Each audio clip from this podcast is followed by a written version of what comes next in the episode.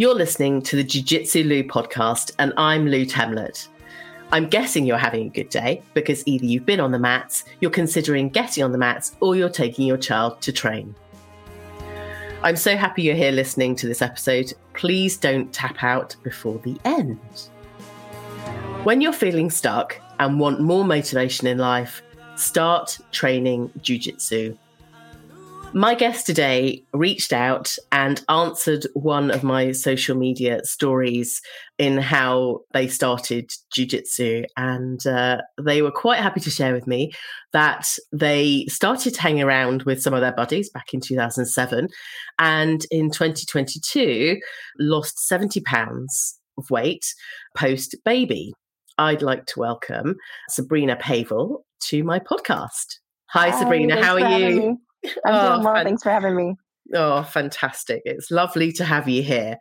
So tell me about your journey. You started hanging out with some friends in 2007. Tell me about that. I went to a private Christian college in Malibu, California, called Pepperdine. And I was immediately kind of not the typical student because I was always wearing like all black, like tap out sweatshirts. There's kind of a country club kind of campus, but it paid off because a couple of my friends that I had not met yet saw the tap out sweatshirt and were like, hey, do you watch the UFC? We all bonded over it. We started like a little fight club that we all watched. They somehow finagled their way into getting a key to the college rec room. And we started training jiu-jitsu at like 5 a.m. Every day before class. Oh, that's dedication.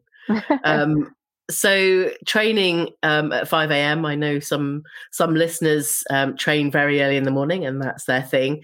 But how did you find that and kind of working in with student life? It was a challenge. I think I was a freshman in college at the time. So, you know, my hours were wild anyway because it was like the first taste of freedom. And so now like going to college and starting to train and needing sleep was a whole different thing. I don't think I could do it now, but at the time it worked out. I hear you. So were there any days or many days where you were out, you know, parties, nightclubs, whatever, and then straight onto the training mats in the morning? Not typically that year because I was only 18. And in the US, most of the clubs are like 21 and over. So I was still pretty central to campus, but yeah, I just, like I said, I don't think I could do it now, even especially with 2 little kids. So, but at the time it was perfect. It got me into the world and it really started to scratch an itch that I didn't know I had. That's really nice. I love it when people get interested in jiu-jitsu and they've never come across it before and they are just involved. And I think that's the story for many of us. But have you trained consistently since 2007 or has there been some on and off time? There's been a lot of on and off time. I trained with them for about a year and then I studied abroad later and life just kind of changed.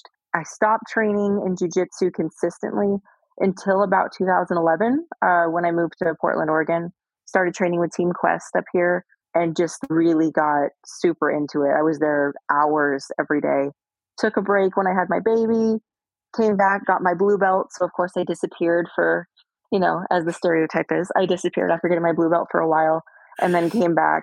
So up until this last year, I guess, beginning of 2022, point where I didn't feel comfortable in my own body after having a baby. And I knew I had to change something.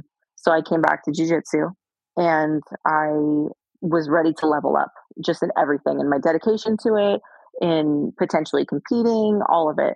And so I started training probably an hour a day to begin, 5 to 6 days a week. And then I would say by summer, I was in there 3 to 5 hours a day, 6 days a week. Wow. That's some dedication. I love it. I don't get the opportunity to train quite so many hours, but if I had the opportunity, I would be there. Maybe that's on my to-do list, actually. Maybe that's shifting my lifestyle to train more jiu-jitsu. So I know one of the things you mentioned about feeling stuck prior to starting jiu-jitsu or kind of throughout, and it helps you find your motivation and give you more motivation for life. Tell me about how that felt. Yeah, that's been really at multiple points in my jiu-jitsu journey. When I first started jiu-jitsu, like I had said, I had just started the university. I didn't have any friends. It was a new environment, a new state. It was just complete, everything was new. And so to be taken into this little fold, this little club with my friends doing jiu-jitsu really helped motivate me to get out there, to be more social, to make more friends, helped me stay fit and not gain the, stereotypical freshman 15. Yep. So that helped then. When I started again, when I moved to Portland, again, I had moved to a new state and a new city. I didn't know anybody, and I knew that I really wanted to be involved in the MMA world in some way, shape, or form. And I was working professionally in the MMA world for a clothing company that sponsored the UFC prior to the whole Reebok deal. And so that really, I got to interact so much with so many athletes. The internet was different still, even though it's only, 10 years ago. The internet was so different. Everybody was so much more attainable. I feel like I was friends with all these professional fighters. I was getting all these resources, and it was just amazing and helped me find my way. Yeah. And then with my son, I really had lost who I was. I had horrible postpartum depression. I have ADHD for sure. And it was much worse after having postpartum depression. I noticed that it was manifesting differently. Yeah. And jiu-jitsu really helped me to breathe, to just calm down, to work through all the tough emotions that I was feeling postpartum, but also just from, bouncing around like a pinball. I thank you for sharing the ADHD part of your story.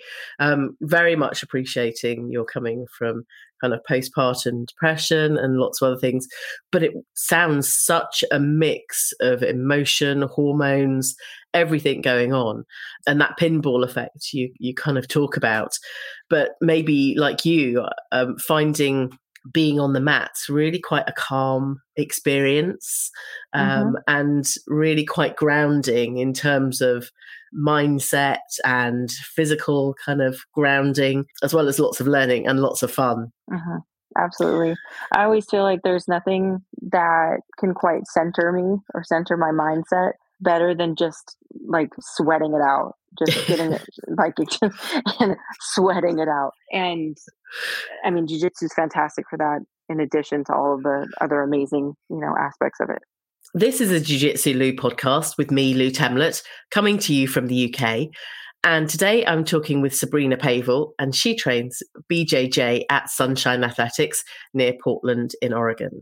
Sabrina, you talk about community and family and kind of finding new friends within the jiu-jitsu world. Tell me a bit about how that's been for you. Yeah, I've told so many people in my life, whether I'm close to them or just someone I've talked to for 5 minutes, if you want to find your new family, walk into a jiu-jitsu gym, get on the mats. Everybody that I've trained with over the years, even those who live in different countries now, we are still in touch. We are still in contact. I know if I needed something or if they needed something, we'd be there for one another.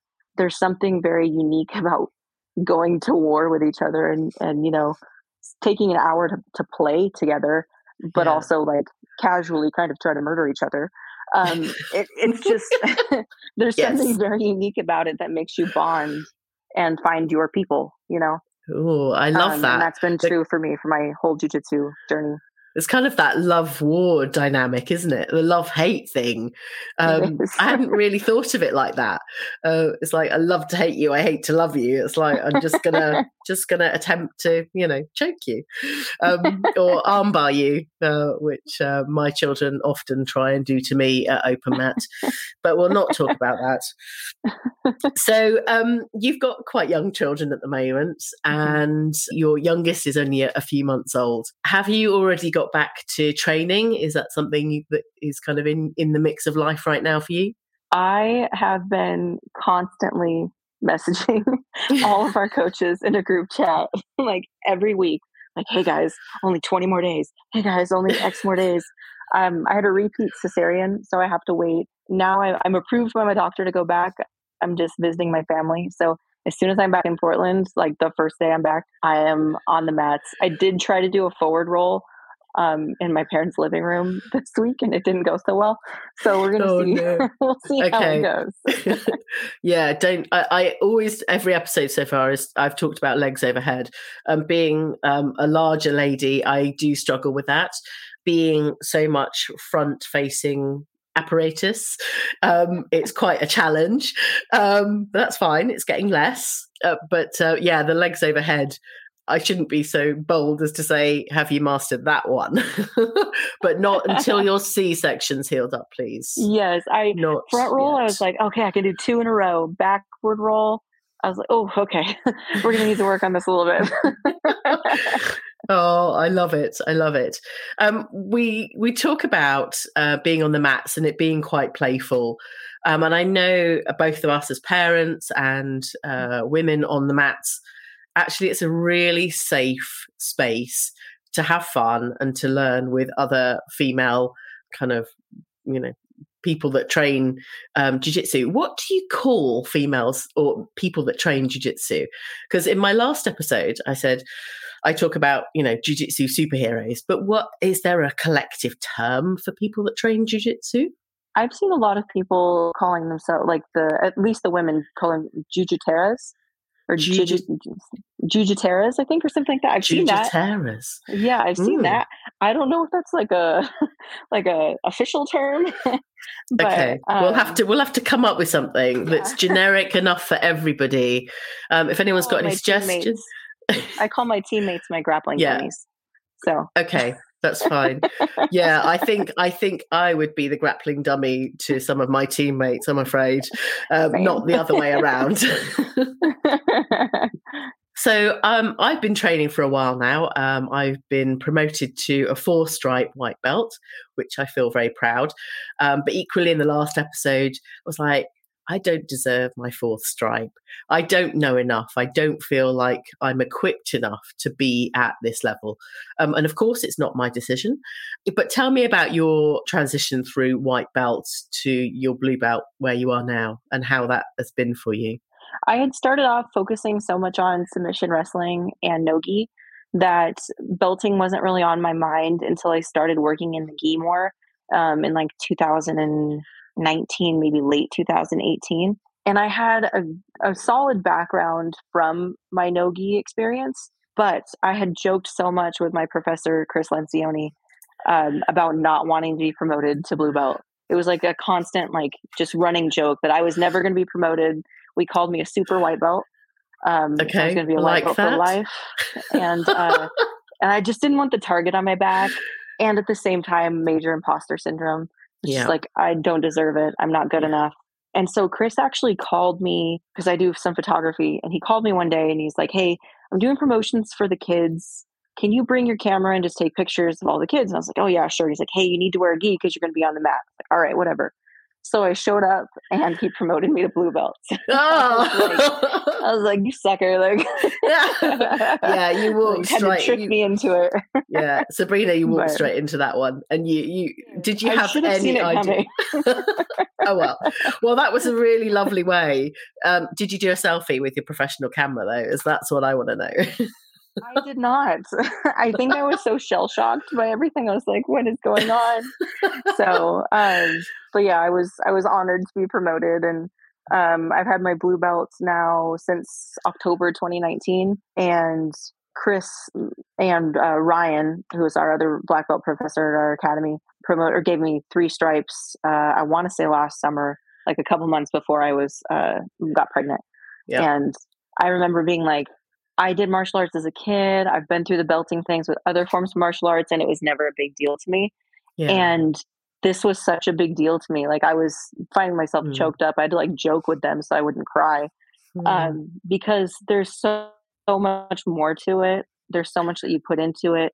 And jiu-jitsu is really special because there is this intimacy that you feel with your team. Yeah. And they see you at the highest of highs. They see you at the lowest of lows. And it's like life in a 15-minute snapshot. Yeah. So it's just, it meant a lot. Yeah. You bring back some thoughts for me. The highest of the highs usually is being promoted and feeling like in shock, or someone seeing a fantastic move that you pulled off and you actually managed to achieve the move that Professor trained that night. That's a win. That's always a win for me if you can get that during rolling. But the lows as well. I don't know whether you find, being a female, throughout the month of my cycle, I just get massive hormone surges that make me feel so overwhelmed. Sometimes having to walk off the mats because I'm in tears. But actually, it's a really calm space to come back in, and nobody really knows what's gone on. And you kind of keep it in your own space, and you can share it with the ladies afterwards in chat or whatever. But in that moment, it's a really equal level playing field. I'm not saying it's a good thing to hide emotions, because I'm sure everyone, if they knew that anyone on the mats was in tears and feeling upset and overwhelmed, they would be rushing around to support. But it's nice that, for me anyway, to just deal with that outside of the mats and then come back in completely composed, even if my eyes look a bit red and, things are all a bit ruffled and, I don't, okay, no, the sweat covers that up. That's fine. Yeah. I wasn't crying. It's just sweat. Yeah, exactly. It's really hot in here and I've been working really hard. That's all that's wrong. That's all that's wrong. Oh, Sabrina, is there anything else that you want to mention? I think we've had a really nice conversation that's kind of flowed through all of these things. One of the things I normally ask at the end of episodes when I have a fantastic guest is how people can get hold of you, sharing your socials so that people can reach out and, follow your journey as well as, anyone else in your network. So how can people get hold of you, Sabrina, if they want to find out more about your jiu-jitsu journey? Yeah, I'm on Instagram at Je Suis Brie, J-E, I think I have some dots in there, JE.SUIS.BRI. I'm on Instagram a lot. So fabulous. I'm in that new mom groove where you're just constantly on your phone because that's all you can do all of your nap trapped. So yes, okay, that's a great excuse. I've never quite used that one. Yes, I'm adopting that one now. I've kind of niched into my socials, equally have dots in between Jiu-Jitsu Lou. But Sabrina's Instagram handle will be in the show notes, and a link to the school that you currently train at. I do know that you have a kickboxing background as well. Tell me a little bit about that. Yeah, I started kickboxing, striking when I was like 5. Oh gosh, I think I told you before it was like 27 years. That's like 31 years. So I've been doing it for over 30 years. Wow. And I coach a mom's class. So we call it the MOMSQUAD, and we meet 3 times a week right now. And we work through a lot of strength and conditioning and striking stuff, but more than that, it's another way. I always joke that I'm trying to manipulate them all into getting onto the mats for jujitsu by making them so comfortable and striking and like, oh, you guys all love me and trust me. Now do jujitsu with me. So, so that's kind of the method to my madness. But I've done kickboxing forever. I was a national champion in Taekwondo years ago. I coached Taekwondo. I've coached striking, done some Muay Thai, all of it. Fab. And obviously Brazilian Jiu-Jitsu is your favorite. There's something unique about it. And I will say from a strictly like aesthetics point of view, nothing makes me fitter faster than Brazilian Jiu-Jitsu. I can get in shape like super fast when I'm on the mats. It takes me a little bit longer with striking. So yes. I must agree with you on that one. I lift weights and I don't do a great deal of cardio. I used to, but I've noticed the strength in my arms and my muscles in my arms from doing press ups and just the kind of strength. There I go. It's like I want to Okay. It's like I'm there already. Deep kind of choke moves. It's instinct already. Yeah, I know. I'm at open mat tomorrow. It's okay. But yeah, the strength in my muscles and my upper body has just, it's the strongest, kind of toughest I felt in my upper body for the whole of my training career in, you know, fitness. So yes, I would absolutely agree. It's the fastest way to kind of get there. Obviously the rest absolutely. Of our lifestyles need to align, but we do what we can. Yes. And it just pulls everything together. It's, you know, the resistance and plyo, cardio, all of it. It just pulls everything together. And on top of that, it's great for self-defense. I always tell the moms in my class, if you want to be hard to kill, get good at Brazilian Jiu-Jitsu. Okay. Yeah. Ignore the bit where if you want to be hard to kidnap, eat more cake. Okay. Yeah. Don't eat more cake. Train Jiu-Jitsu. Oh, Sabrina, it's been absolutely fantastic chatting with you. Now, in my the end of my previous episodes, I've gone OS, which is kind of that, I guess. How are you supposed to, you know, greet someone or say goodbye in, you know, jiu-jitsu language? I'm still learning. I don't know. For me, for our gym, everybody in our gym is like family now. So they're all like my brothers. So I usually do some sort of obscene gesture at them when I see them. But we can stick with the shop today. Okay, that's cool. We can do that. Right, Sabrina, signing out. Thank you so much. Thank you. I hope you enjoyed this episode as much as I did recording it. I'm looking forward to having you listening again, and it would really help me if you could rate, review and download this episode. And of course, remember, you can always head over to YouTube to watch the episode. Anyway, catch you again. Cheers. Bye.